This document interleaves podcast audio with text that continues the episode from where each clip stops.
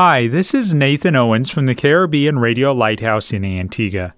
Every Tuesday evening at 7:30, we have a live call-in program discussing real-life issues from the Caribbean.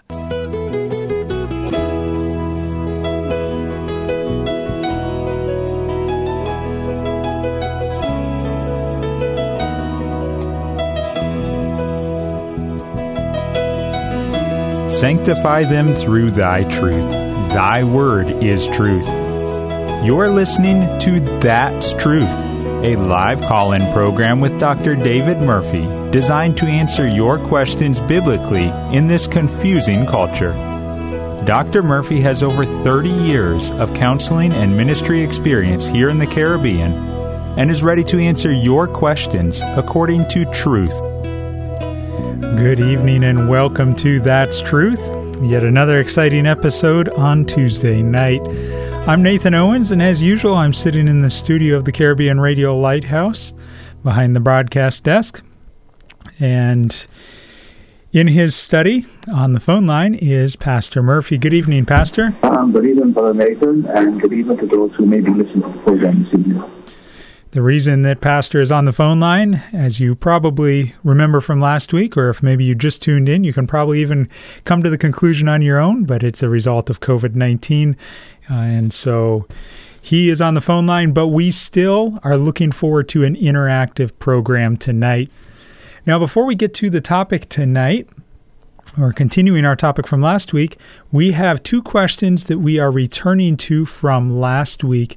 And Pastor, the first question that we are returning to is the following When God comes to separate the goats from sheep, what difference between what's the difference between the two? Well, if you read the passage in Matthew chapter 25, I've had a chance to review it and you'll notice that it comes as a sequel to Matthew chapter 24. And Matthew chapter 24 has to do with the tribulation period uh, when God is going to judge Israel and we find Israel put in the crucible. And so that Israel, as Paul points out in the book of Romans, uh, the remnant is going to be saved. You'll notice that after that event, uh, he tells about this uh, particular gathering of the Gentile nations. Uh, the word that is used there, by the way, when he would judge the sheep and the goat, they're told that they're Gentiles. That word uh, is the Greek word ethnos, and that's a Greek word that's translated 64 times in the New Testament nations, and 93 times is translated uh, Gentiles. So we're here dealing with the Gentiles who have come out of the tribulation period uh, when Christ returns at the second coming. You notice that when the Son of Man comes, then he will take the uh, judge the nations and he will separate the sheep from the goat. And then we're, we're told in that particular passage, uh, basically, that uh, depending on the treatment of Christ's brethren. Uh, that will be, the deciding factor whether these people go into the millennial kingdom or not. Uh, and so it has to do with the Gentiles who come out of the, the nation uh, during the tribulation period who have responded uh, to the message of the Jewish evangelists. It's interesting, Nathan, that this same place where they're going to be judged uh, if you read Joel chapter 3, verse 1 and 2, you'll find that Joel uh, tells us exactly where these nations are going to be judged, and he talk, called it the valley of Jehoshaphat. I don't know if you could just read that, Joel chapter 3, verse 1 and 2. Yeah, give me just a second to. Daniel, Hosea, and then Joel. You can find Daniel, Hosea, and then Joel. Uh, chapter 3, verse 1 and 2 you'll find a reference there to this, this same judgment is going to take place. Okay, what's the reference in Joel? Joel chapter 3, verse 1 and 2. Joel chapter 3, verse 1 and 2 says, For behold, in those days and in that time, when I shall bring again the captivity of Judah and Jerusalem, I will also gather all nations and will bring them onto, into the valley of Jehoshaphat and will plead with them for my people and for my heritage Israel whom they have scattered among the nations and parted my land. Yeah. That's, that's, the same type of, that's the same period, but you're told that you're going to gather them now in a specific location called the, the, the Valley of Jehoshaphat. Interesting, by the way, that the word uh, Valley of Jehoshaphat, the word Jehoshaphat means Jehovah judges. And if you read uh, Zechariah chapter 14, verse 4, uh, it seems as though that when our Lord returns uh, and his, his feet will stand in the Mount of Olives, we learned from Zechariah, a valley is going to be created uh, outside of Jerusalem, and it's believed that this is what is called the Valley of Jehoshaphat. If you look at Zechariah uh, chapter 14, verse 4, and if you can read that for the, the audience, uh, you see a reference there to this particular valley being created, and the Lord's footsteps down on the Mount of Olives. And his feet shall stand in that day upon the Mount of Olives, which is before Jerusalem on the east. And the Mount of Olives shall cleave in the midst thereof toward the east and toward the west. And there shall be a great valley, and half the mountain shall remove toward the north, and half of it toward the south. Yeah, that, that is the, the this be where the valley of Jezreel is going to be, uh, Jehoshaphat, sorry, the, the, the judgment of God. Um, so this is something that is yet futuristic. If you read um, Matthew, the passage that was um, alluded to, you'll find that this judgment occurs after the Lord returns in the second coming. Uh, Matthew chapter 25, verse 34, if you read that, you'll see that this is when the judgment occurs there that they're referring to. Matthew then 25. shall the king say unto them on his right hand, Come, ye blessed of my Father, inherit the kingdom prepared for you from the foundation of the world. Yeah, yeah. Uh, if you read the, that passage and you read the, the, verses before, you find that when the Son of Man comes, uh, then he will be going to make this, this judgment. But if you also, um, I believe that this has basically to do with the response to the message that these um, Jewish evangelists are going to carry to the uttermost parts of the world. Remember Revelation chapter 7, verse 9 to 17 talks about the Lord sealing 144,000 Jews 12,000 from each tribe, and he would send them on a mission of global evangelism. You remember in Matthew chapter 24 says the gospel of the kingdom is preach in all nations and then come up the end? And that's what it's referring to. It's not referring to the church accomplishing world evangelism. It's referring to the, to the same period where these Jewish um, evangelists, 144,000, will be sent to carry the message that the kingdom of God is about to be set up just like when our Lord came, uh, proclaiming the kingdom of heaven is at hand, and when John came, and because the Jews rejected his, his kingdom message, then you have the church age coming in, as it were. Uh, but th- those evangelists who are going to carry this message of the kingdom, the treatment that they receive during this time of evangelism is what this whole um, this whole judgment in, in Matthew chapter 25 is all about. How they respond to the message that is carried by these 144,000. The reason why I say that as well, uh, if you look at um, in Joel 32, and then you look at Isaiah chapter 19 and verse 20, you'll find that this has to do with Israel at the center of God's program and, uh, and God sending the message of the kingdom and to the Gentile nations at the end time, and how they treat these evangelists uh, will determine whether or not they go into the kingdom. That's why the question is asked, I was, I was hungry and you fed me. Uh, I was in jail and you visited me. And they said, well, when did we do that? So this has to do with a response, the, the response to the evangelists of the, uh, that go into the 144,000 goes into the end time to carry the, the gospel of the kingdom to the end of the earth. Uh, and that is why in Revelation chapter 7 as well, it talks about a, a, a, great multitude which no man can number as a result of the ministry of these 144,000. And this has to do with all these Gentiles coming from all these Gentile nations who responded positively to that particular message. Our Lord separates the ones that are not saved, and some are sent into outer darkness, and others are brought into the kingdom. The ones that responded positively to the message, that's where separated sheep from the goat. Uh, those that are Gentiles that respond to the message are into the kingdom. Those that rejected are cast uh, into hell. But you find that uh, in the same book there, Matthew chapter 25. So the sheep and the goat really has to do with separating the believing Gentiles that receive the message of the end time message from the 144,000 and who treated these evangelists. Uh, and the way they treat them is in, indicative of the fact that they believe in the message. You remember Rahab?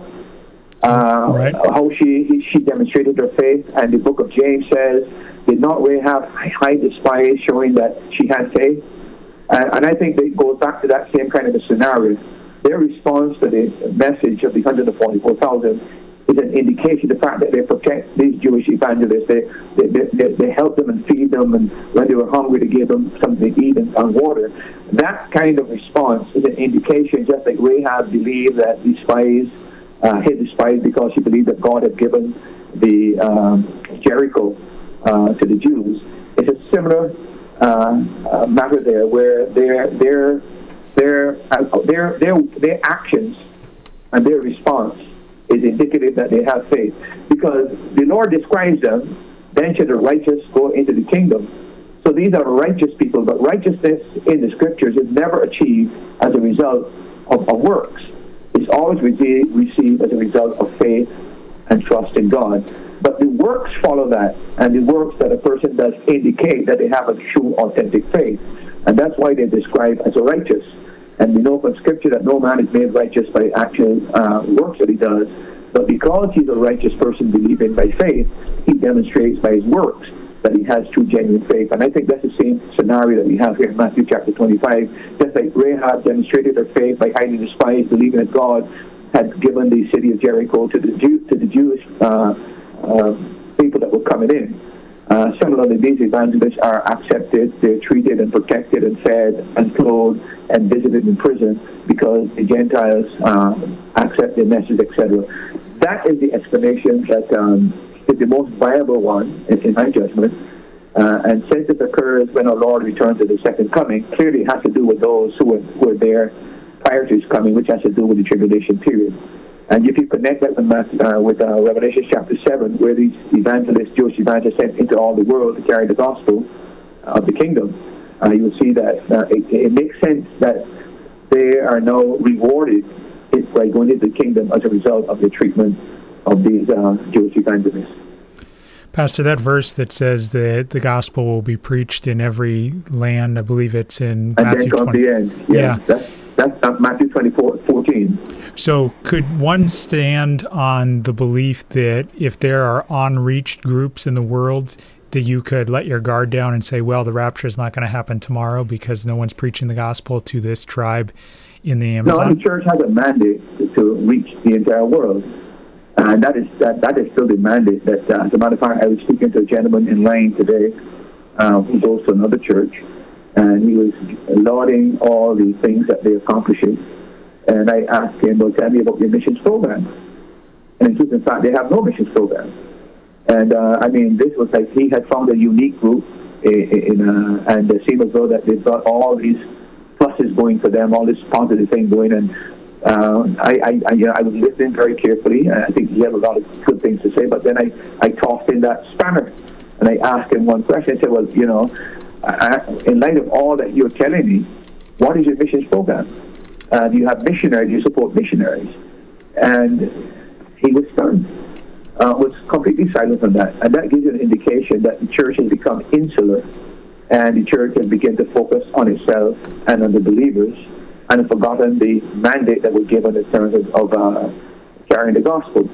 But the church uh, mission, the primary mission of the church, is world evangelism. So this is not an excuse for the church not trying to fulfill its mandate. Uh, but we all know uh, that God has a program that during the tribulation period is still going to try to reach those that are unreached. But this is not no incentive for us because um, how can that be in any way dissuade us of trying to carry the gospel or trying to support missions because think we don't know when the Lord is going to return. We don't know when this program is going to be enacted and the rapture will occur. Think of the amount of people that need to be reached prior to that. But it doesn't disincentive um, in terms of uh, what missions is. And we cannot be a disincentive when we have a mandate, clear mandate from Christ to go into all the world and preach the gospel to every creature. I hope nobody perceives that as an indication that because uh, it's going to happen in the future with the Jewish evangelists, therefore, no, we must serve God in our generation, and we must respond to the truth that God has given to us. We must not use uh, even things to come as a basis for inactivity. We've been given a clear mandate, and we must carry that mandate because the commander in chief has ordained that we do this. You're listening to That's Truth, a live interactive program. Pastor Murphy is the one answering the questions and we are covering questions that came in last week. And then we're going to jump into questions that come in tonight and continue our topic from last week, which is that of loneliness. Something that probably all of us, to some degree, have felt since the COVID 19 quarantine effect. Uh, measures have gone into effect. Uh, maybe it's just loneliness because you haven't seen those friendly faces of church members at church for a couple of weeks or a month. Maybe it's loneliness because, believe it or not, you feel lonely. You haven't been able to go to work. But no matter what it is, we're going to discuss the biblical worldview on loneliness and how we can get through it. Pastor, we have another question that has come in. Uh, this is from last week, and it is a WhatsApp from Anguilla. Good evening, Pastor. I know the Bible does not contradict itself. Can you please compare Mark 16:13 and Luke 24:33? It seems as if in Luke that Cleopas and the others did not have to tell the 11 because they had already seen him and believed. Let me just read those two verses and then I'll throw it to you for an answer. Mark 16:13 says, "And they went and told it unto the residue, neither believed any of them. And Luke 24:33 says, "And they rose up the same hour and returned to Jerusalem, and found the 11 gathered together, and them that were with them." I think a person uh, would do a careful study uh, of these appearances of Christ, the post-resurrection appearances, um, I think they would, uh, they would discover, quite frankly, that there are actually 12 uh, post resurrection appearances of our Lord. Uh, Excuse me, just a minute, Pastor. Uh, did you maybe move your mouth in relation to the the phone or something? I was having a little harder time ans- okay. understanding. Can you hear me now? Yeah, I can hear you much better now. Yeah. Thank you. Uh, I, I, was saying that if you, the person that asked that question, um, if they would take a um, maybe a, a we compare the Gospels uh, and they look at the references, uh, they will find that there are actually 12 post resurrection appearances in the scriptures. And they will find that uh, the, the one that he mentioned, the one to Mary, and then the one to the disciples Emmaus, um, he, his argument was that since Mary went and told the disciples there was no need for uh, Cleopas, uh, one of the persons that he wrote in Emmaus, to go and tell the disciples, but if you read it very carefully in Mark chapter 16, it is said that when Mary Magdalene went and told the disciples about this, they did not believe. And so, uh, and, and again, remember that these disciples, our Lord has told them again and again during his earthly ministry that he would die and be crucified, he would raise again from death. But it never, it never clicked, it never dawned on them uh, the message, basically. And then um, after that, in the same passage, we're told that the two disciples on the road to Emmaus, and they went and they told the residue, and we told again in verse 13 that they did not believe. So our Lord had to again and again try to get break this bridge of unbelief in respect to the resurrection. They didn't believe Mary, and they didn't believe the two disciples, and that is why uh, 12 different times he appears to these disciples again and again. We tend to forget that unbelief uh, can be so entrenched in a person's mind that it takes a lot uh, break down that wall of unbelief.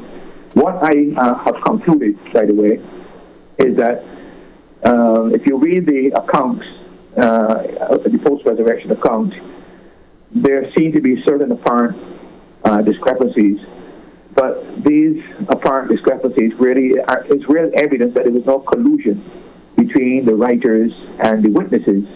Uh, there is a core uh, teaching that is there that Christ was resurrected, but there, there are some secondary uh, issues that uh, that people are reporting. It's like you and I uh, are four other people witnessing an event. You're going to see details that I don't think are important, and you're going to include that in your, your, your report. I'm going to say something, and you would say, "I did. You didn't mention so and so because so and so wasn't important to me." But that person may be connected to you in some way. I think that's exactly what you have here. So there are multiple independent uh, witnesses that attest to our Lord's resurrection, uh, and that is why it's so important to understand why he had to appear so so frequently. So Mary appeared and tell them, and she, the Bible says in verse 11, they did not believe. The two disciples on the way to the Emmaus, they went and told the other residue, and they did not believe. And then we're told that um, he appeared a week later. Uh, to the disciples. And uh, so, if you want all of the appearances, the sequence in which he appeared, the first appearance was of Mary. You find that in Matthew, John chapter 20, verse 10 to 18. And by the way, it's interesting that three things that emphasize again and again in each, each post resurrection appearance that they saw, they heard, and they somehow touched or they somehow felt. Uh, and that is why John, for example, in the book of First John begins his epistle saying that which we have heard, which we have seen, and which we have handled. So they, they're saying that we could not have been deceived. This is not a hallucination. We had visible, tangible, audible proof that this was the real Christ that was resurrected. And that is why it's so much emphasized again and again. In every case where he appeared, is that they saw him, they heard him, and somehow they, they, they, they either touched him so when Mary first saw him, she saw him, she heard him, and she touched him. And then uh, he appeared also to the women, Matthew chapter 28, verse 1 to 10. And we're told three things about them that they saw him, they heard him, and they touched him. And then after that, he appeared to Peter. Um, Paul talks about this in 1 Corinthians chapter 15, verse 9, that he appeared to Peter. Uh, Mark chapter 6, verse 7, and John chapter 20, verse 3 to 9 references that uh, they were told that say, uh, tell Peter the Lord had risen. And then we learn from uh, 1 Corinthians chapter 15, verse 5, that he appeared to Peter. The fourth appearance was on the road uh, to, Emmaus. That is found in Mark 16, verse 12, and Luke chapter 24, verse 13 to 34. We're told three things about them again. They saw him, they heard him, and they ate with him. And then he appeared to the ten in Luke chapter 24, verse 36 to 49, and then John chapter 20, verse 19 to 23. And we're told four things. They saw him, they heard him, they touched him, and they ate with him. But remember when he first appeared to the ten, Judas was not there. And so in John chapter 20, the sixth appearance, he appeared to 11, and Judas was there. Thomas was there, sorry. Uh, when Thomas uh, said, you know, if he didn't touch him. And so the Lord appears to the 11 in John chapter 20. That's his sixth appearance. And again, three things. They saw him, they heard him, they touched him. And then in John chapter 1, he appeared to the seven when Peter said, I go fishing with distraught, and he appeared to them. And we're told four things there. They saw him, they heard him, spake with him, and they ate with him. Notice again, it's hearing, seeing, and somehow touching or eating with him. In other words, this is not a mirage, this is not a hallucination. Uh, we have audible, visible, uh, tangible proof that this was Christ, and he was not just a phantom either. We touched him, he ate with us. And then in uh, Matthew chapter 28, verse 16 to 20, and Mark chapter 16, we have him appearing the eighth time uh, to the commission the disciples to go into the world and preach the gospel. And they're told that they saw him and they heard him. And then in ninth appearance, we're told in Corinthians chapter 15, verse 6, he appeared to 500 at one time. And Paul said a great deal of these people were still alive. He's trying to authenticate that the resurrection of Christ is a historical fact and they are credible witnesses, and they are independent, multiple witnesses that can verify that Christ was actually risen. And then in Corinthians chapter 7, 15, verse 7, they're told he appeared to James. And then in Acts chapter 1, which is the 11th appearance, he, uh, when he was about to ascend, he met with them, and then when he was lifted up by the clouds. And last, uh, Paul said in Acts chapter 9 and Corinthians chapter uh, 15, verse 8, last of all, he appeared to me, and we have that account with the Apostle Paul saw the risen Lord. So you've got 12 different appearances of Christ after his resurrection, all designed to show there was no collusion. That is why you have these unique details that seem to be apparent contradictions. But when you when you look at them and put them in sequential order, you begin to see that uh, there's a reason why it had to witness them again and again because they were so steeped in unbelief. I mean, you can just imagine um, who has ever seen somebody raised from the dead? Uh, so it was so incredible, even though they were told this story, so they had to be pounded into their mind until finally the evidence was so overwhelming that, of course, it was transforming so that they carried this gospel to the end of the world, preaching the resurrection of Christ in the book of Acts almost everywhere they got, even though they were mocked uh, on this subject. Uh, it was so concrete in their mind. They'd seen, they'd heard, they'd touched, they'd eaten with this one. There's not a delusion, there's not a, a phantom. This is indeed the reality of Christ. So I'm saying to the person who asked the question, when you compare the two, you find that the reason why the two had to go and, and, and witness to the disciples again because they did not believe Mary. And the two appeared, they went, and even when they told the disciples they did not believe him, and when our Lord appeared to the, ten, the, the, the, the, the eleven, and uh, ten of them, sorry, and uh, Thomas was not there, Still, Thomas said, unless I see him. And he had to appear another time with the level where Thomas was there. And he said, unless I, and then the Lord said, touch me and feel me. So it's all uh, designed, and, and for our good as well, that we have not followed currently devised fables. The, the historicity of Christ's resurrection is one of the uh, soundest historical facts in ancient history. There's no other historical event with as much evidence as the resurrection of Christ. And I think it's, it's, it's, uh, it's, it's good that these things are included in the scriptures to let us know that this unbelief had to be knocked down and only the evidence, tangible, empirical evidence, uh, was able eventually to the disciples understand the Lord had actually risen. You're listening to the Caribbean Radio Lighthouse. name of the program is That's Truth, a live interactive program. Do you have a question for Pastor Murphy? Maybe something that has been on your mind over the last few days. Maybe it's been on your mind for years, and you're wondering what the Bible says about a particular topic or what it doesn't say about a particular topic. We would love to hear from you and answer your questions from a biblical worldview. There are multiple ways you can interact with us. The first way is Facebook Live. You can comment on the video feed, or you can WhatsApp or text your question to the following phone number 1 268 782 1454. I'll give that to you again as you get your phone unlocked and get it typed into your contacts. WhatsApp or text your question to 1 268 782 1454. Pastor, we have two questions that have come in from Nevis. The first one is, or the message reads Good evening, Nathan and Pastor Murphy and listeners. Two questions for this evening. Is all sin evil? All sin evil? Yeah. Is all sin evil? Well, um, all sin is evil in the sense that it is an offense against God's moral law. Um, so there, there is no there is no sin that is not offensive to God. Um, I don't know if that answers the question, but God doesn't tempt anybody to sin. And because of God's character and God's nature, and the law of God, by the way, is an expression of God's character, uh, all sin is offensive to God. There's no doubt about that. Um, okay, next one. Yeah, uh, I was just thinking about that evil thing. I suppose some people, and I'm not saying that this is what the listener is asking, but mm-hmm. I know some people would uh, define evil as a very grievous sin, like murder or rape mm-hmm. or that type of thing. So, well, that, uh, that's one of the problems we have uh, today. That that is why uh, some things. Uh, they, I mean, I don't think that every sin is equal. Okay. In, in the sense because clearly there, if, if, we approach that, it would mean that everybody would vote the same place. There'd be no degrees of punishment. But there are degrees of punishment because we judge according to our deeds. A person like Hitler is not going to be judged as a person uh, who maybe uh, committed a, you know, what would call like sin. Uh, his destiny is far, far more severe. But all, all sin is offensive to God. Uh, God hates sin.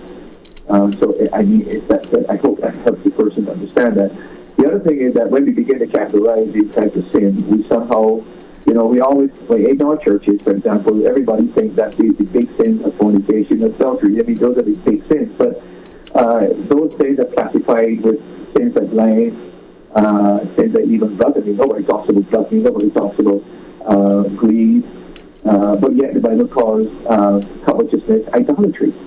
Uh, so I think it, it, it doesn't help uh, mainly because these things are things that can be seen. These adulterous things and these, uh, you know, we make these major things, but these, these really, I'm not trying to, um, in any way, um, you know, mitigate these things as, as not being wrong. But I am uh, not, you know, but I'm saying that we're very, got to be very, very careful that in all categorizing sins, that we ignore the sins of the spirit and we focus mainly on the sins of the flesh. And there are sins of the spirit that the Bible deals with, as well as sins of the flesh. But all sin, irrespective, is, is, is um, offensive to God. The second question is considering the time that we are right now with lots of people not working and the church not allowed to physically assemble, what are your views on the tithe and offering at this time? Well, what a good question, and a question that a month ago, two months ago, we wouldn't have even considered as a, a question. But what do you think, Pastor? Well, my, my own judgment on that, I mean, I got my tithe to still give to the church, so it, it's not, I don't think that, that in any way affects uh, my giving. Uh, so I feel that if the person has, um, you know, were pay for whatever has. I think give a tithe out of whatever they have. it might be that they might lose a job for a while, or it might be for and, and it mean that the tithe would have to, to be cleared because you, you pay the tithe on your income. Um, but I don't think that it's an excuse not to give it to the Lord. I don't think that is the answer because you still got to support missionaries, you still got to support the, uh, the pastor who's there, uh, the youth leader, or whoever. So we still have certain obligations. I'm hoping that we will be able to the stores have to uh, normalize situation sometime very soon, even if we have to use masks in the church. But I don't like being able to touch physically with the, the congregation. And we, uh, I am not a person for this visual presence where you use the computer and stuff like that. I think that I don't think you can have the same emotional uh, attachment. You can have the same uh, sympathy with each other. Just speaking virtually on, on television or, or, or, or the internet or whatever it is. So I hope that this very, very soon that we can return to some kind of normalcy where we actually meet each other, greet each other, etc. But uh, we're living in unusual times, and we have to see exactly what's going to happen. But I, I don't think it's an uh, excuse for people not giving uh, to the, program because the, church still has to go on. The church mission still has to go on. The church um, mission still has to go on. Uh, there are many people on the mission field depending upon us. And uh, it's not like they're having a regular salary like we would normally would have one. So some of them are very dependent on us being able to send gifts to them. Uh, they've actually gone in the mission field believing and trusting that they have a support line uh, that would help them sustain themselves because a lot of them who are going to do different parts of the world cannot work. Uh, it's illegal for them to work in, in that part of the world they're going, so they have to have support from somewhere. That's where churches have pledged, uh, committed themselves to their support. So I don't think we should stop that. But again, if your income has been um, eliminated uh, or decreased, I think that it will affect your capacity to give. And I think the church has to face that reality.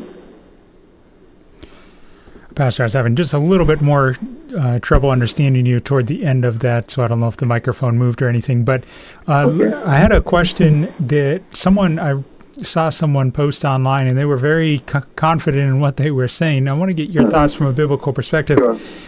In relation to the church, they were saying this is where the church needs to be. Uh, we shouldn't have shouldn't be investing in church buildings and properties. We need to sell that and give it to the church, uh, give it to the ministries of the church, and we just need to save money and meet online from now on.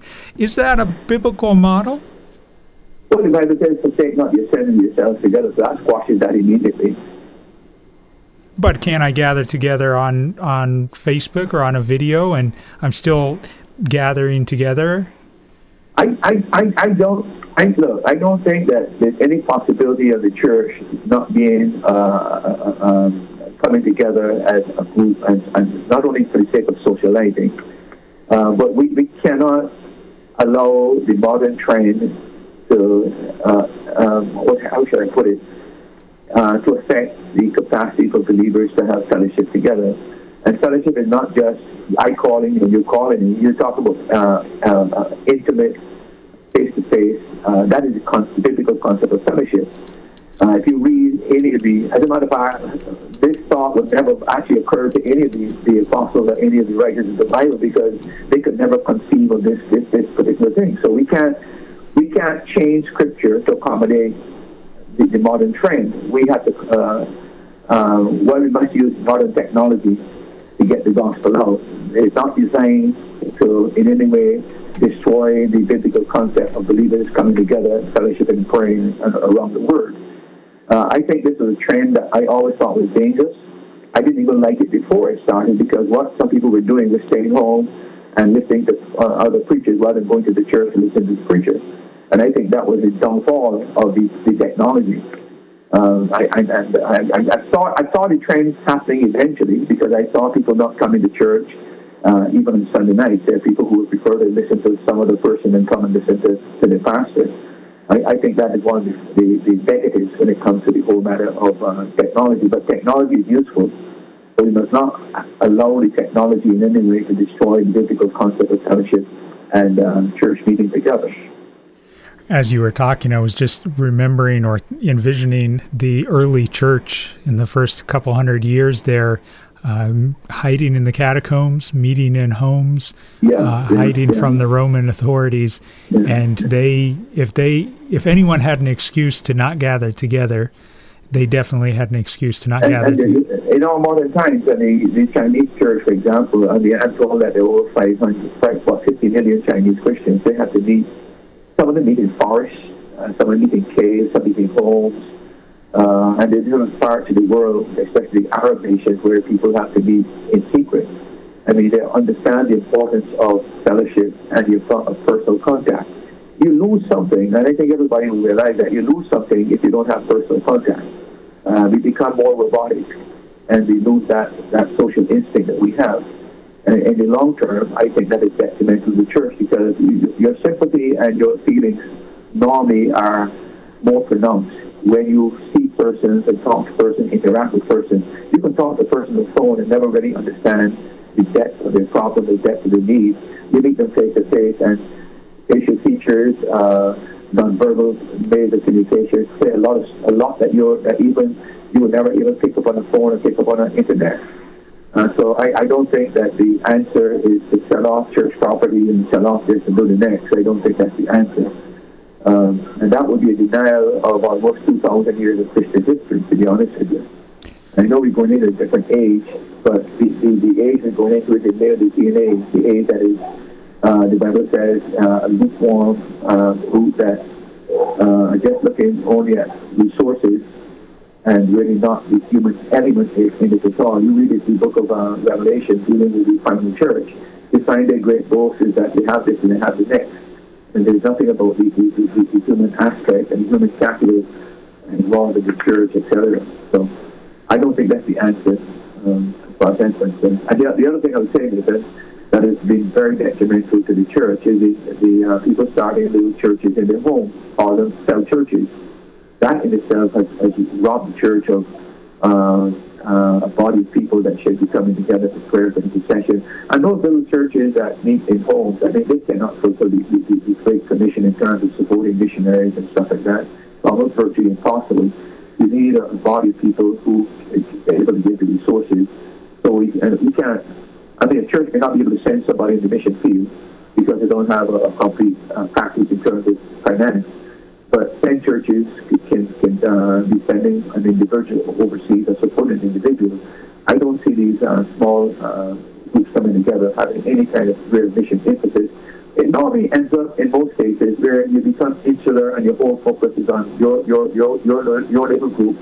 And, and I would say to this as well, it no longer becomes an evangelistic ministry, it becomes a worship ministry most of these churches become worship centers. They don't become evangelistic centers because everything is focused on the, the believers and they lose that. And the thing about it, Nathan, is this.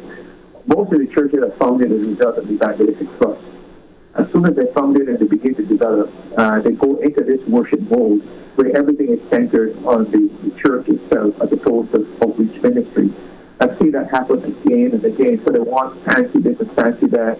They're no longer even content with a simple praise of the communion. They want to communicate that they want. They don't want a little plastic cup. They want maybe a golden little chalice or something. It, it, it keeps adding, and then they want flowers, and then they want this, and then they want the next. Then it goes on and goes on and goes on and goes on. When church worship now becomes the center, evangelism is put on the sideline. I've seen that happen again and again, and we got to be careful it doesn't happen to us. Pastor, we have two more questions that have come in. Sure. A WhatsApp from Bendals Antigua. Greetings to you in Jesus' name. I would like you to explain to me 1 Samuel chapter 18 and verse 10. Have a blessed night in Jesus' name. Amen. First And that Samuel 18, 18 10, yes. And that says, And it came to pass on the morrow that the evil spirit from God came upon Saul, and he prophesied in the midst of the house. And David played with his hand, as at other times, and there was a javelin in Saul's hand. Uh, well, it is clear that the apostle, I mean, that uh, Saul there with David, uh, he was provoked by a spirit of jealousy, envy. Uh, David was doing quite well for him until he heard the people singing the song, you know, Saul is ten thousand, David is ten thousand. And then David became a mark man. He, he felt as though David was trying to steal his thunder, and David was winning the hearts of the people, and he became very envious and jealous of David. And that sent him into a spirit where he became embittered, angry, and uh, wanted to kill David. And we're told that uh, what happened in that case is that an evil spirit was allowed by God, basically, that's what it really means, uh, to interfere in Paul's life. In Paul's life. Uh, God gave permission for that spirit to be able to trouble uh, Saul. Uh, I don't know if you recognize this or not, but it's very, very clear when you read the book of Daniel and you read uh, the book of Matthew that we're living in a, in a world where there's a spiritual warfare going on between the satanic powers of the infernal enemy Satan and the divine uh, supernatural powers which are the angels of God. And this is the battle going on behind the scenes. And uh, you can be very, very sure. If you read Screwtape letters, letters, by the way, uh, by C.S. Lewis, uh, interesting modern, um, which is a modern view on this whole matter. But the whole idea is that the demons are trying to undermine uh, believers. They're trying to undermine the work of God. And in the case of Saul, uh, they were demonic powers active. It was not just, you know, the battle is not flesh and blood. So a war was going on behind the scenes that Saul couldn't realize. But Saul put himself in a position where, uh, because of his bitterness, angry, and he developed a murderous spirit that the Lord allowed and gave permission for this evil spirit to trouble. Nothing can happen to the believer or except the Lord um, permits it. Remember the case of Job? He put a hedge around him. But then the Lord even allowed uh, Satan to have Job for a period of time to test Job. Uh, in the case of Saul, that permission was given for even evil spirit to trouble King Saul. And uh, they saw that, by the way, you know, when you're dealing with a demonic spirit, again, that's where the music comes in because they told that when David played on the harp, uh, it was able to soothe Saul's spirit. So part of this whole thing is and dealing with demons as well. Uh, is, is, is, is, music, certain types of music that um, are effective. But that has to do with uh, God dealing with Saul and his rebellion and his sin and his unrepentant claim and becoming so embittered, so angry, so jealous, so envious that uh, David, remember that Christ is coming in the line of David uh, and uh, Messiah coming in David's reign. Uh, so permission was given to Saul, uh, Saul to be tormented by the evil spirit. God allows that. That's God is sovereign, he it. You, find also another case where sometimes, I forgot the reference, where uh, the Lord allowed an evil spirit to go and deceive one of the uh, one of the kings. Go to battle, yeah, you're going to win. Sure, go to battle. But the intention was ultimately leading to his doom. God gave permission to do that. When we rebel against God and we don't listen to God, uh, God takes his hands off of our lives and he gives, uh, allows these, these, these forces to take uh, control. It's like in, uh, in uh, Romans chapter 1, he gave them up. And he gave them up to the point where uh, they lost all moral restraint and were able now to engage in all kinds of perverse activity because God took his hands off and allowed uh, uh, infernal spirits and evil spirits to influence people in that direction. I have no doubt in my mind, if I'm not to get off and sidetrack here, that a lot of this homosexuality is fine in modern times. There's no doubt in my mind that's wrapped up with the, the uh, his hand off the lives of these people and allowing uh, demonic powers to influence their thinking so that they are so deceived that they actually think that this is normal, this is right. And that's why they fight so adamantly against people who tell them they're wrong because they no longer have any moral compass to know right from wrong because God has taken his hand off their life. So we got to be very careful that we don't live in rebellion against God's. Saul did, and we didn't sin against God, and, and, and um, God can actually take his hand off of life and give allow evil spirits to attack us and to, to influence us. That, that's, that's the biblical teaching there in that passage. Hello? The name of the program is That's Truth. And if you have a question, feel free to send it in. You can WhatsApp or text it to 1 268 782 1454. Or, David, yes. When you finish, uh, the thought that came to my mind is well, you remember that in, in Peter's case, the Lord told Peter, Satan has desired to sift thee. Remember that story? I have prayed for thee. I don't remember the incident. Yes. Where, yeah, I mean, that's the same thing. What what we have forgotten that we're living in a, a world where there's a spiritual battle going on behind the scenes. I have no doubt that behind every believer there are angelic beings from God trying to influence the believers, uh, ministering spirits to those who are heirs of eternal life.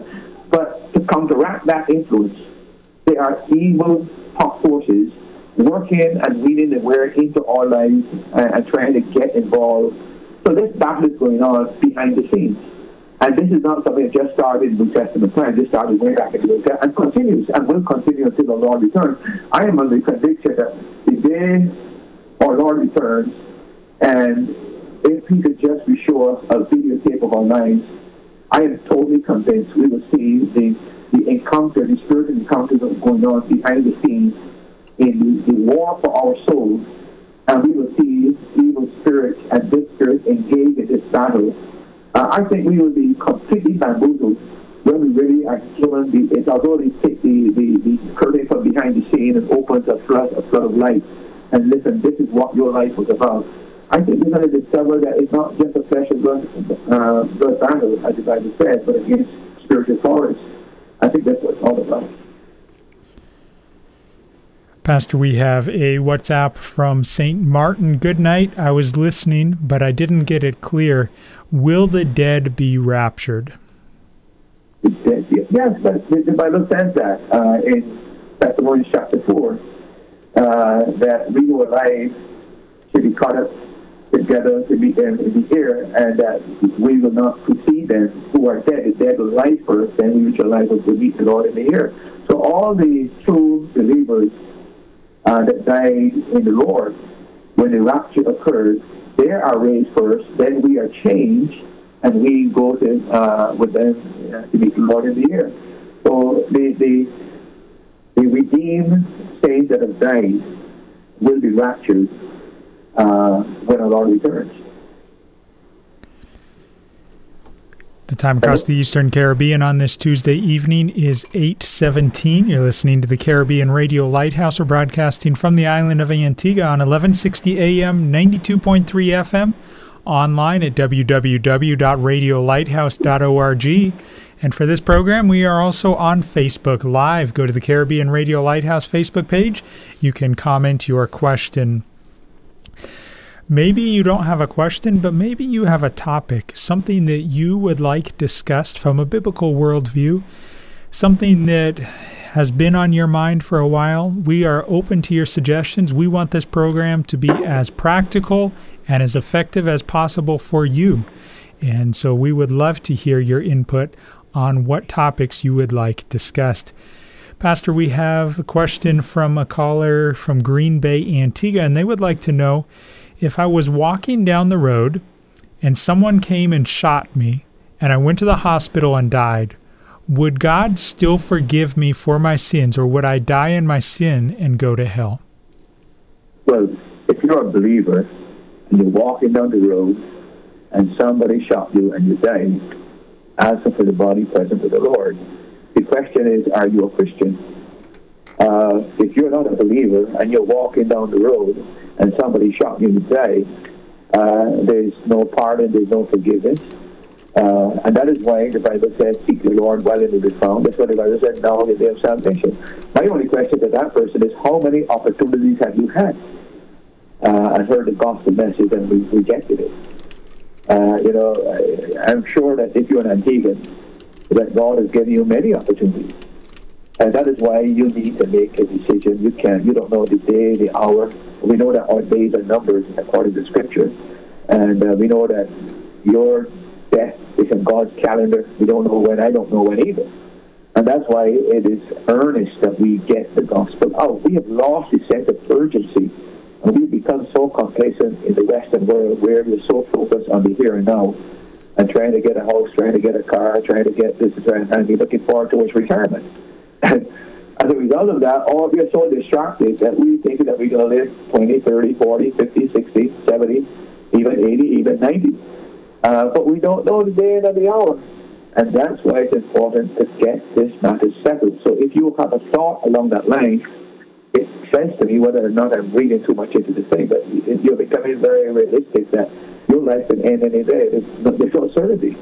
right answer is to get an insurance policy, and the best insurance policy to put your faith and trust in Jesus Christ as your Lord and Savior. So whether you live or whether you die, you're secure in Him. Pastor, the second question is In the beginning, God created Adam and then Eve. And then Adam told Eve that she was his wife. Now in the world, there are many people marrying and giving in marriage. Is this a sign of the coming of Christ?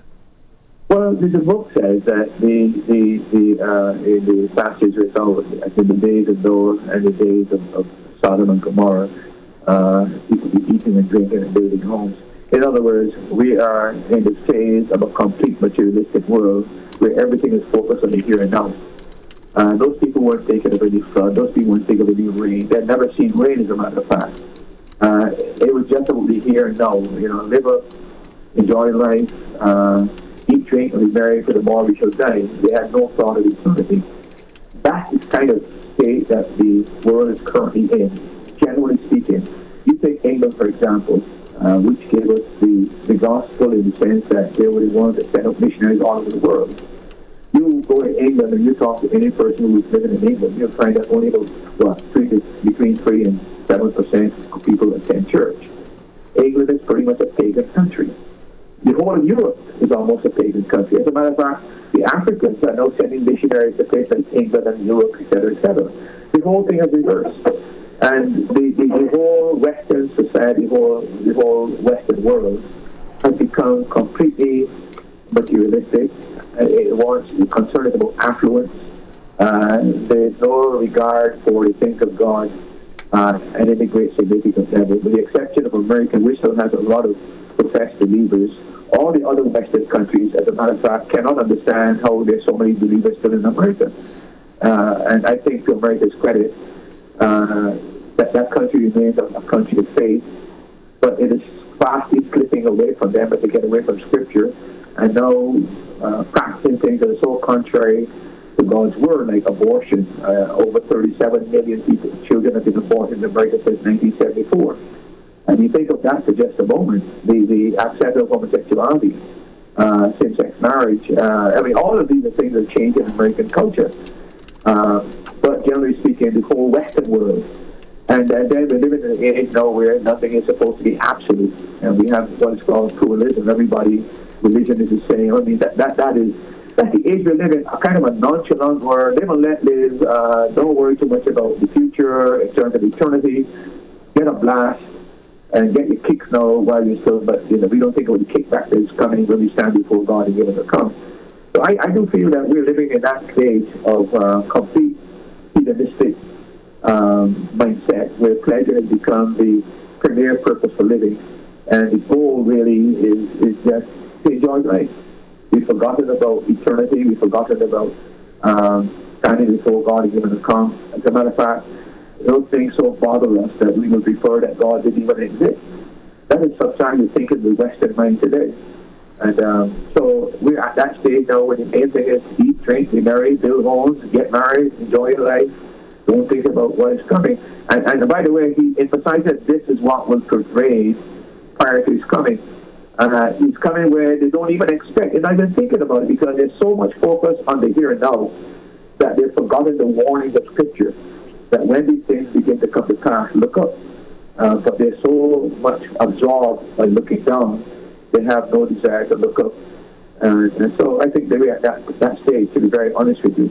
And the church, by the way, uh, the, the, state of the church is an indication that the church today is basically about entertainment. Uh, I, I don't think anybody can dispute that, but everything is about entertainment. Uh, you listen to the music, the music is the same as in the world. I listen to songs, and the gentleman that um, lives next to me, and he plays some songs, and I, I was trying to make up the lyrics, and when I discovered it was Christian song, I couldn't believe it. It was the same beat, the same rhythm you find in the dance hall, the same desire to want to move your body shake your waist. And I'm saying, I cannot believe that this is the stage we've reached. But that's where we are. Total hedonistic society, and on one thing pleasure, pleasure, pleasure.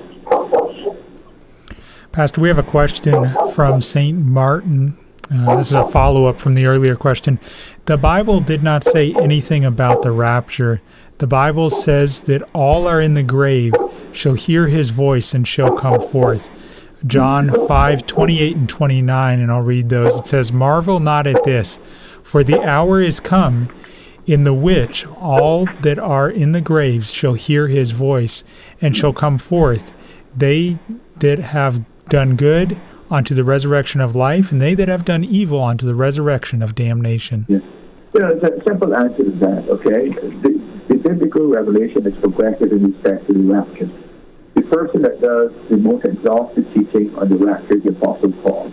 He's the one that gives us insight into what is going to happen. When our Lord was on earth dealing with the Jewish people, because remember he's, he's a Palestinian minister, he's dealing with them in the context of the Old Testament teaching about uh, general resurrection, where you have the the the, the, uh, the evil and the good.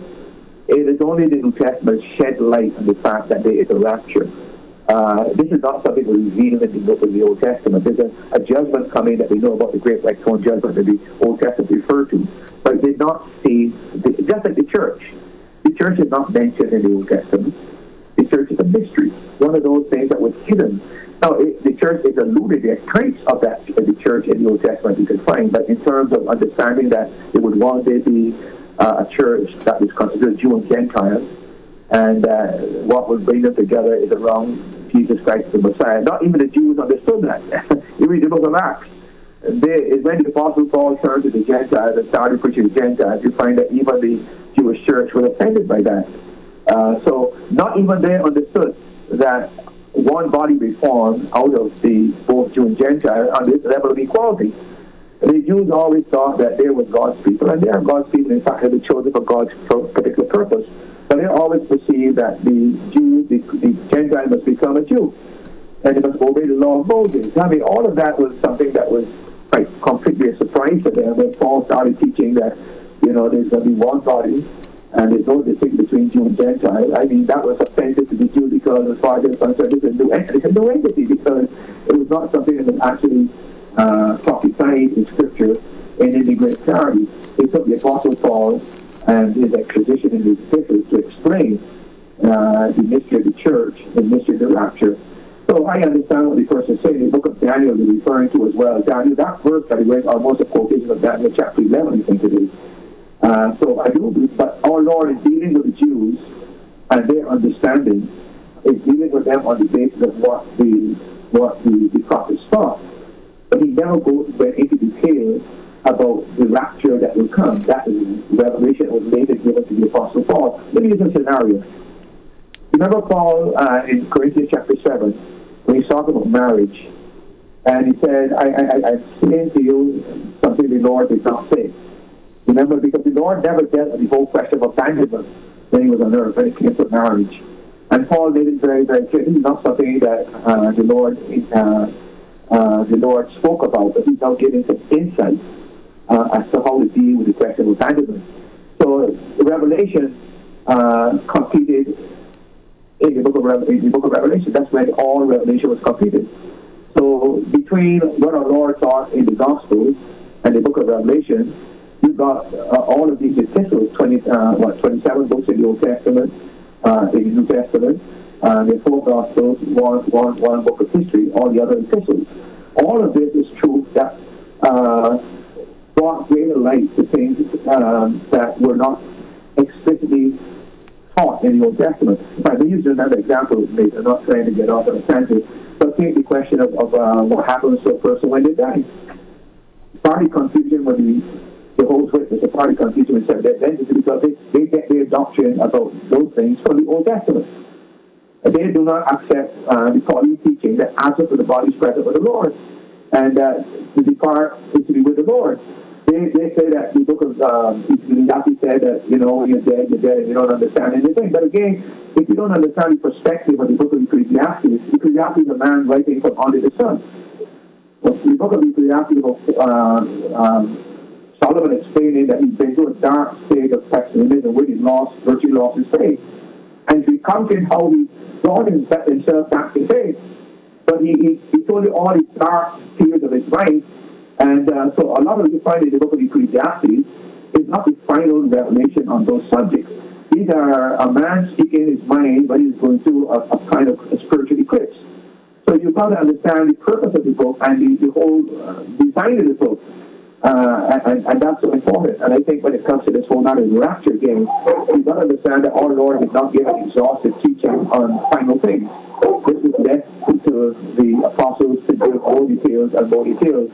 And that's why our Lord did not mention the rapture in, in that passage. But the apostle Paul mentions it in, in Thessalonians chapter uh, 4 and also in 1 Corinthians chapter 16. Very, very clearly was mentioned in that particular passage that the dead in Christ shall rise first, then we shall remain because the dead stand in that year when the Lord returns to his throne.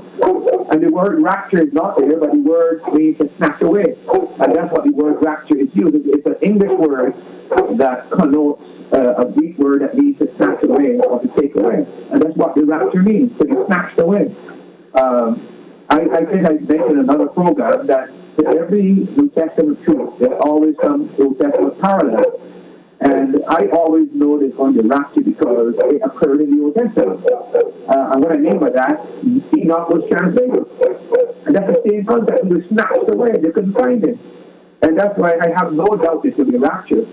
Uh, because I think that in every New Testament truth, you'll find some Old Testament parallels that to be fulfilled in, in, in a New Testament way. So I, I hope this person will study First Thessalonians chapter 4 and First Corinthians chapter 15 and see that his reference there to being snatched away. Because that's what we mean by the rapture. You're listening to the Caribbean Radio Lighthouse. We're broadcasting on 1160 AM, 92.3 FM, and online at www.radiolighthouse.org. Time across the Eastern Caribbean is 8:31. The name of the program is That's Truth, a live interactive program. Pastor Murphy is on the phone from his study due to COVID-19, but we are uh, we are answering your questions. And maybe you have a question or a suggested topic that you would like discussed on a future episode. We would love to hear from you. You can either contact us on Facebook Live on the video feed, or you can uh, WhatsApp or text us on 268 462. Excuse me, let me give you the right number. WhatsApp or text us on 268 782 1454. We really appreciate the interaction that we have been having tonight. We look forward to the last 30 minutes of the program being as interactive as they have been thus far. Pastor Murphy. Yes. All right. We have, yes, uh, we, we have a question uh, via WhatsApp from Anguilla. Pastor, I did some research on the promised land of Canaan and found out that Jordan and parts of Syria and Lebanon, Syria and Lebanon were all part of Canaan. My question is, did the Israelites not conquer the entire land that was promised to them? No, never did. As a matter of fact, I think we did a program on that in the Bible prophecy, and I think that you'll find it. I think it's, a, I'm, I'm speaking under correction, but there's a place in Genesis. Uh, I don't know, don't know what exact chapter it is speaking, uh, speaking tonight but it's mentioned that the, the land that the Lord would give to Israel, Canaan was only a small part of it. It goes from the river Nile up to the river Euphrates. Those are the, the demarcations of that great estate that was given to Israel. And Israel has never possessed that, uh, that level of territory. So that is why uh, we argue and keep on arguing that there has to be a millennial kingdom. Because every promise that God has ever made to Israel and these are unconditional, unilateral con- uh, uh, covenants that our Lord made with Israel. And he has promised them a certain piece of real estate that they will rule and control, and David's kingdom will control. That, was, that has never taken place. Uh, under King David, the, the, the territory was expanded, and under Solomon, but never has Israel ever possessed the complete territory that the Bible demarcates in the book of Genesis as far as the real estate that he's going to give to Israel. And, and, and God doesn't make mistakes. When God makes a promise, he fulfills his promise. So we know that there's going to the million kingdom because the promises God has made to the, the, the, the fathers have to be fulfilled. Uh, the, the, the, problem I have with covenant theology and those who are part of the Reformed faith is that they have taken all of the promises that were given to Israel and now transferred those to the church. That's a that's a mistake, massive mistake. And I think part of that is a result of not studying Romans chapter 9, 10, and 11, where it, it, it explains that Israel is still part of God's program. And the time is coming when Israel will be regrafted into the program. And when you come to Revelation, it fits in, so it dovetails into the book of Revelation where you've got the, the whole witnesses of the Jews again carrying the gospel of the kingdom. Uh, so, to answer the question, um, Israel has never fully enjoyed that piece of real estate in terms of these um, parameters that were set by our Lord. And that is why part of the reason why we believe in the millennial kingdom is coming under the rulership of Christ, we look in Jerusalem, is because those promises have to be fulfilled. Uh, I, look, that's why we are literalists when it comes to a lot of the prophecies in the Old Testament. The people allegorize and, and try to make them spiritualize them, when in truth and fact, these are things that are actually going to happen. For example, when it comes to Ezekiel, the last several chapters of Ezekiel talks about a, a, a, a, temple that's going to be rebuilt. And that temple, the dimensions, that temple has never been rebuilt. That temple is going to be temple during the millennial kingdom. And, and, of course, if you don't believe in the millennial kingdom, you will fictionalize uh, the last part of the book of Ezekiel, allegorize it, and, and try to make it to be some kind of a spiritual meaning, when in actual fact, the dimensions that are given are so detailed that one wonders uh, how in the world can anybody categorize a passage like that. Uh, but a lot has to do with one's eschatology and one's view, whether one is a premillennialist, uh, amillennialist, or post-millennialist, whether one be a pre-trib, mid-trib, or pre-rapture. A lot of that has to do with interpretation, how you view Bible prophecy. We are premillennialists, we are pre-tribulation uh, persons who hold to that view. But by the way, let me just say this, because a person holds a divergent view on Bible prophecy, you know, I'm not going to label that person a heretic because I realize it's a proper uh, somatic interpretation. And sometimes the church in which you're brought up in and the teaching you've got influence your mind for a considerable length of time. And unless a person becomes an independent studier of the scriptures and begin to examine the other view, pretty much it's very difficult to turn that person from the view that they've been taught all of their lives. So I understand that part of it. That's why we've never made uh, view on Bible prophecy, the end time prophecy of of fellowship. It's never been among uh, fundamentalists, been uh, uh, a shibboleth by which we judge whether or not a person should be um, part of a fellowship. It's never been the course. Pastor, would you say that the Christians in China are justified in disobeying the government and meeting as a church, or the early church where they justified in going against the Roman uh, Emperor Nero and meeting as a church? Good question, Nathan, because I, it's interesting you should ask that question. Honestly, I have been studying on civil disobedience this week. Seriously. Uh, I'm not kidding you. As a matter of fact, the book I'm using uh, is a book called Christian Ethics by Norman Geisler. And I, I just studied that last night about this whole matter of uh, civil disobedience let me say this: the, the church, the, the believer is commanded to obey the government. All right, you're listening to the Caribbean Radio Lighthouse. We lost Pastor, but we are going to get him back on the phone as soon as possible and pick up the conversation where it was left off. We're broadcasting from the island of Antigua on 1160 AM, 92.3 FM, and online at www.radiolighthouse.org. Pastor, can you hear me? All right. We will continue to work to get him on the phone as soon as we can. As I said, we're broadcasting from the island of Antigua, the time across the Eastern Caribbean, and in our studios on this Tuesday evening is 8:39. I trust that you have been having a blessed week and have been keeping your radio dial tuned to the Caribbean Radio Lighthouse so that you can be encouraged and spiritually fed not only just from scripture but also through music All right, Pastor, I've got you back on the air. Sorry for the interruption. Uh, you were saying that you were reading a book by. Oh, yeah, I was reading the book by Norman Geisler on Christian ethics in regard to the matter of civil disobedience. And my argument, uh, he has a very, very good argument in there. He, he made reference to also Francis Schaeffer, who wrote the Christian Manifesto and who advocated that there are times when believers should practice civil disobedience. And I agree with it. Uh, a government must be obeyed, but when that government establishes a law that is immoral or that is contrary to God, God is the ultimate ruler of the universe. He is sovereign.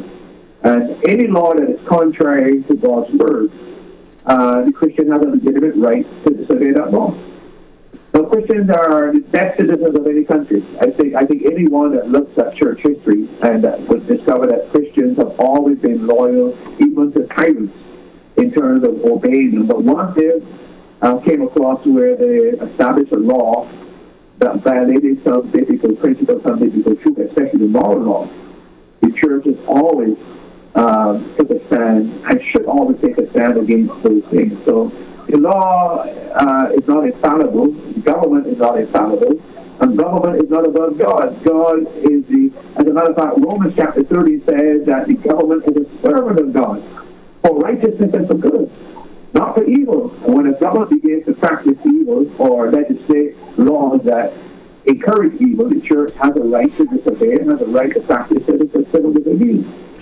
So, where I'm going with this, and you may see the writing on the wall here, uh, in the case where a government says you aren't supposed to meet collectively because of COVID 19 restrictions, are we justified in, and this is a question, I'm not trying to stir up yeah, no trouble, problem, no problem. Uh, are we justified in disobeying the government in order to meet as a church or and use the same rationale as those who in China, or do we need to just uh, abide by the government's regulations for the time I think being? this juncture, until we know more about this virus and how it works, until we probably get a vaccine, I think we have listen uh, to listen to those uh, people who know especially the medical profession.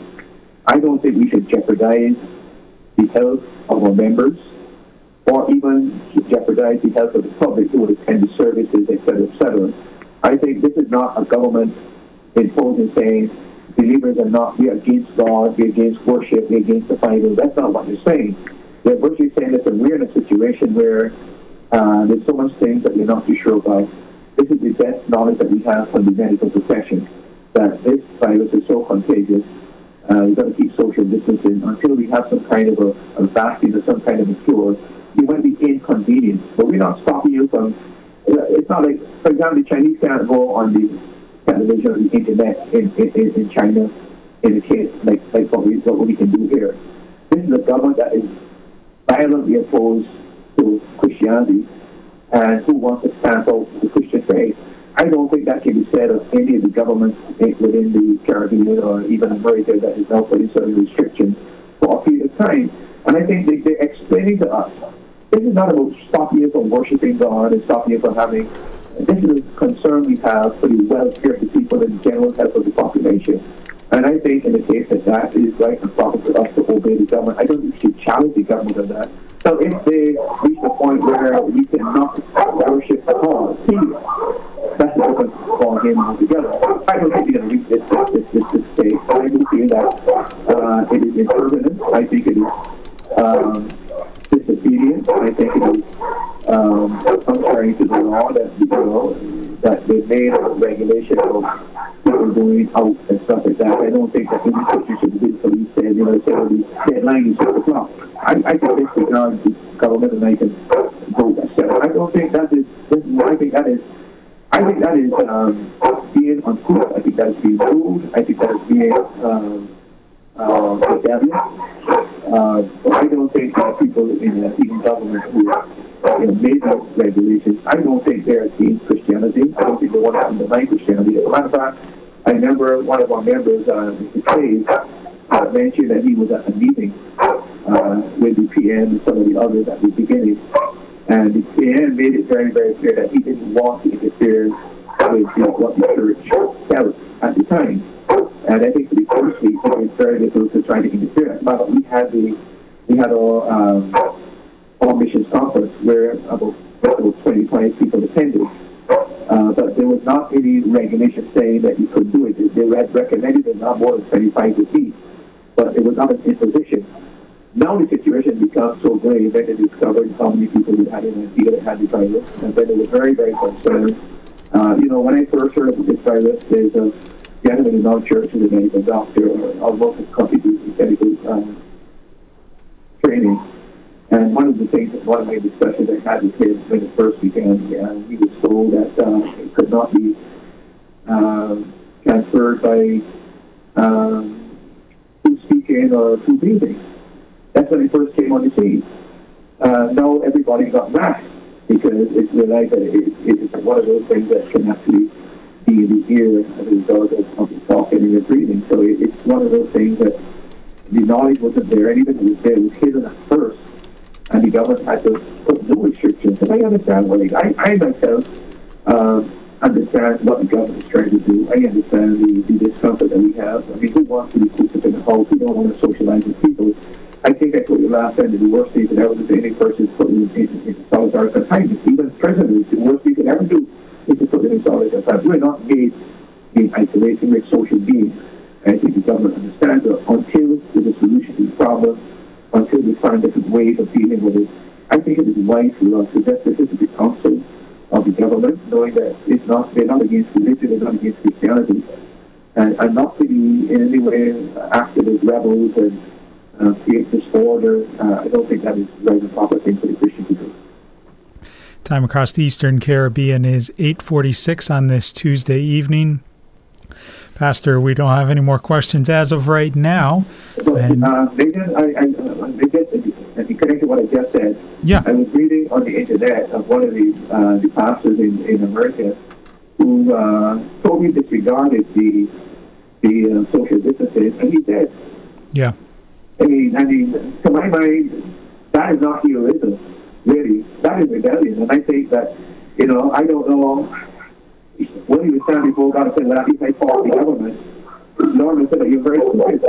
Because if I at least understand that this is not a government that is trying to destroy Christianity, destroy religion, they're going to be well for the people. So, but some people sometimes, uh, I just see the government as the enemy of everything. I don't see government as the enemy of everything. I think there are times when uh, we just got to be wise enough to, to follow the, counsel of those who know, especially in the case that we're dealing with a disease. Pastors are not doctors.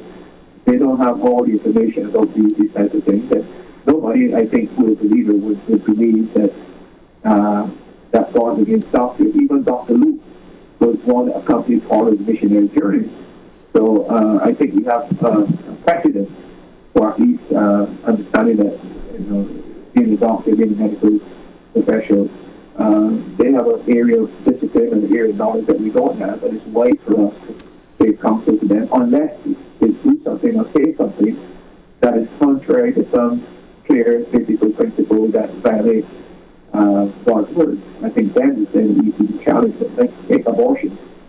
I mean, that life we, know that the Bible says life begins at conception. It doesn't matter who screams that it doesn't happen. It doesn't matter which doctor, which scientist, or whoever says that. The Bible is very, very clear that life begins at conception, and God is the one that gives life. So the believer will always be against abortion. It doesn't matter. And when I say believer, I mean a true Christian and a true, authentic Bible believing who takes the Bible uh, seriously will always and should always be against abortion. Uh, God is life, and God is the one that should take life. We have no right taking the life of innocent people, innocent individuals. We have about nine minutes left in the program tonight. Pastor, I heard someone mention today along the lines of people being stuck in their homes and people who have are struggling with a particular addiction, whether it be pornography or whatever it may be Maybe it's an addiction to television. Uh, what advice do you have for the individual who feels like they are just constrained? They're not able to get out and go to the beach and do some of those activities to get their mind off of those activities. They're stuck in well, their home. The thing about it is that now you're given from six to six, isn't it? Yes, six to six. So, I mean, it doesn't pertain any longer. I mean, the person who is worried about that, it, it may be that the, the job is closed and they're not only allowing certain uh, essential services, etc. The still take his right, and as long as you watch the curfew from 6 to 6. So I don't think that is relevant any longer that you keep just 24 hours because you've got to technically, uh, you got freedom, you can go places. Uh, so you have to talk to people as well. Uh, that's what that is. You can still go by a friend's home and, and, and chat with them during that period of time, but observe social distance because the curfew is from 6 to 6. Well, I'm not. I'm not sure that's allowed, Pastor. Uh, me to talk? Uh, I think it's only you're only allowed out of your yard if you're going to an essential business such as grocery shopping or Okay, well, I am not too, uh, I mean, I don't do it myself. I, I just go to the church and Right. do whatever I need to get done. But if I'm, I may be corrected in, in that aspect. But does that stop a person from driving by the beach and just sitting down and, uh, alone by himself and maybe talk with God? I, I, I don't think that. that does that stop him from having somebody hold him accountable? Because people who are addicted, uh, whatever that form of addiction, one of the means of, of bringing them out of that habit is to be held accountable as some individual who keeps a tab on them and who calls them and find out what's going on in their life and to ask very specific questions about that area of addiction uh, and uh, who prays with them and uh, who encourages them and, and uh, not only that, that, that person normally uh, has that individual's telephone number that they can call at any moment when the temptation is so great that they just need someone to strengthen them, uh, to help them. So I would say to the person who uh, you know, use your time uh, that is allowed and use it within the, the, parameters that the law has set out. But uh, in a case like that, I would suggest to you that uh, if you have an whether it television or whatever, uh, let somebody hold you accountable. Uh, and don't try, to- try to find something that displaces that addiction. Uh, theologians used to talk about the expulsive love, uh, the, the, uh, the love. In other words, whatever you're addicted to, you have to find something that is far more appealing than that thing. You have to get a substitute. That's what Bible calls put off and put on. You, you, you can't have a void. Uh, you can't stop pornography unless you replace it with something else. You can't stop sex unless you replace it with something else if you're addicted. You can't stop alcohol unless you replace it with something else. Uh, and that is where you have to, uh, you know, find something that uh, could replace that. And, and uh, I can't, maybe we can do something with addiction at some point in time, maybe make some suggestion along that line. But right off the top of my head, uh, you know, I would say to people that one of the greatest things you can do right now uh, is to develop, develop the habit of reading scripture and prayer. Why don't you use this time as a time to discipline your life in the added matter of prayer and, and reading scripture? Uh, why don't you also use this time for uh, find a hobby, something that maybe that could replace your job? You might be without a job, but there are so many different courses you can do online uh, that you find out. I mean, I, I don't know why people are not exploring these areas. You should always want to learn something, something that might be benefit to you, uh, either during your retirement or something like that. In the case that there's no way you might have lost your job, you should be preparing for some eventuality. You've got to you look at different avenues. Can't focus on one thing and then that thing falls away and then you have nothing to turn to. Um, be creative. Um, a hobby that you've wanted to do all your life, maybe art or writing or poetry, uh, maybe writing music, uh, as I mentioned prayer, I mentioned intercession, maybe a study of a Bible book. Uh, as I mentioned, so many different courses you can do online that are within a reasonable price.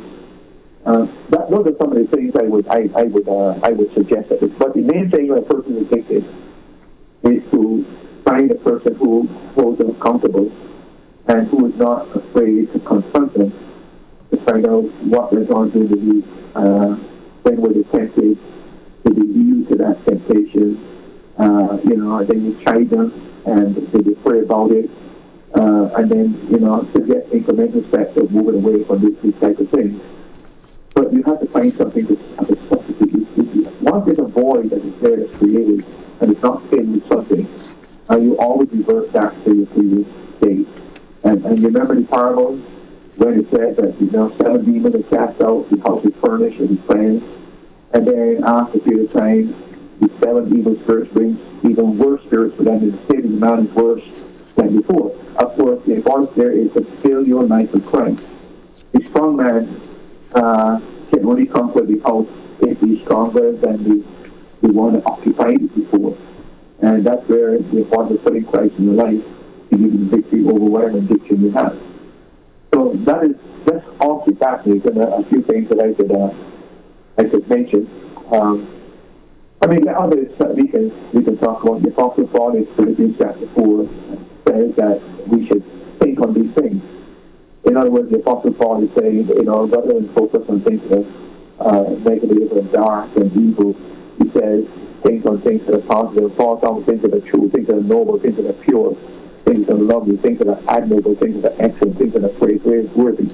In other words, your mind is where your thoughts are formed. Your thoughts influence your feelings, your feelings influence your actions. So the only way to change it is even change your feelings is to change your thought life. And the only thing is thought like to renew your mind. That's where the Word of God uh, comes in. And then, you know, listen to some good Christian music as well. Is a chance to really get in there and, let, the, let the Word of God in a lot of these good spiritual songs to build up your soul. And then uh, maybe you can join a Bible group on, online if there's a Bible group that's going on. And what about than focus yourself seeing what way you can help your neighbor? Um, you know, focus on yourself is only going to make you feel much more drab.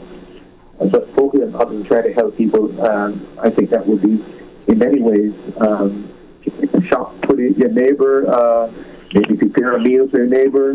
Maybe offer to. Sorry, we lost Pastor again on the phone line. The name of the program is That's Truth. I trust that you have been encouraged by all that has been shared with Pastor by Pastor Murphy tonight. Uh, we are broadcasting from the island of Antigua. I'm going to just go ahead and wrap up the program a little bit early here since there's only 60 seconds left in the program. Thank you for listening to That's Truth tonight. We trust that you will join us again next week as we continue and pick up with our topic of loneliness. I apologize that we weren't able to cover it tonight. We had a lot of questions. I won't ever apologize for an interactive program. Uh, we are very thankful for your interaction. Thank you for listening, wherever you're listening, whether it's Canada, the UK, Antigua, Dominica, Anguilla, Barbados, Trinidad. I know we have listeners in each of those locations, and I know that no matter where you're listening, you are encouraged by what is shared here on That's Truth. God bless you. Have a wonderful night, and keep your radio dial tuned to the Caribbean Radio Lighthouse for the best in Christian programming. And I would encourage you that if you have a particular topic that you would like covered, once we have finished the topic of loneliness, we would love for your interaction. We would love to uh, be able to cover topics that are specifically, we won't mention that you suggested it or where you're from, but we would love to cover topics that will be as applicable as possible for you. You can WhatsApp or text those suggestions to 268 782 1454, or you could just call the station during regular operating business hours and we will make a note of it and pass it along to Pastor Murphy for consideration. Have a blessed night. Stay safe.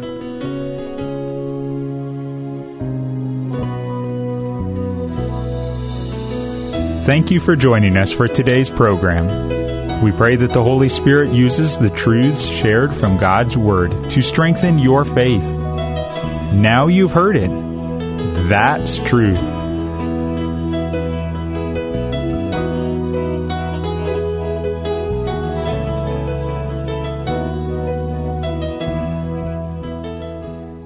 Thanks for listening. Remember, you can hear more answers to life's questions on That's Truth Tuesday at 7:30 p.m. on the Caribbean Radio Lighthouse. If you're in Antigua, you can listen at 92.3 MHz FM. If you're in the Caribbean, you can listen at 1160 kHz AM or listen online at www.radiolighthouse.org from anywhere in the world. Or you can subscribe to this podcast.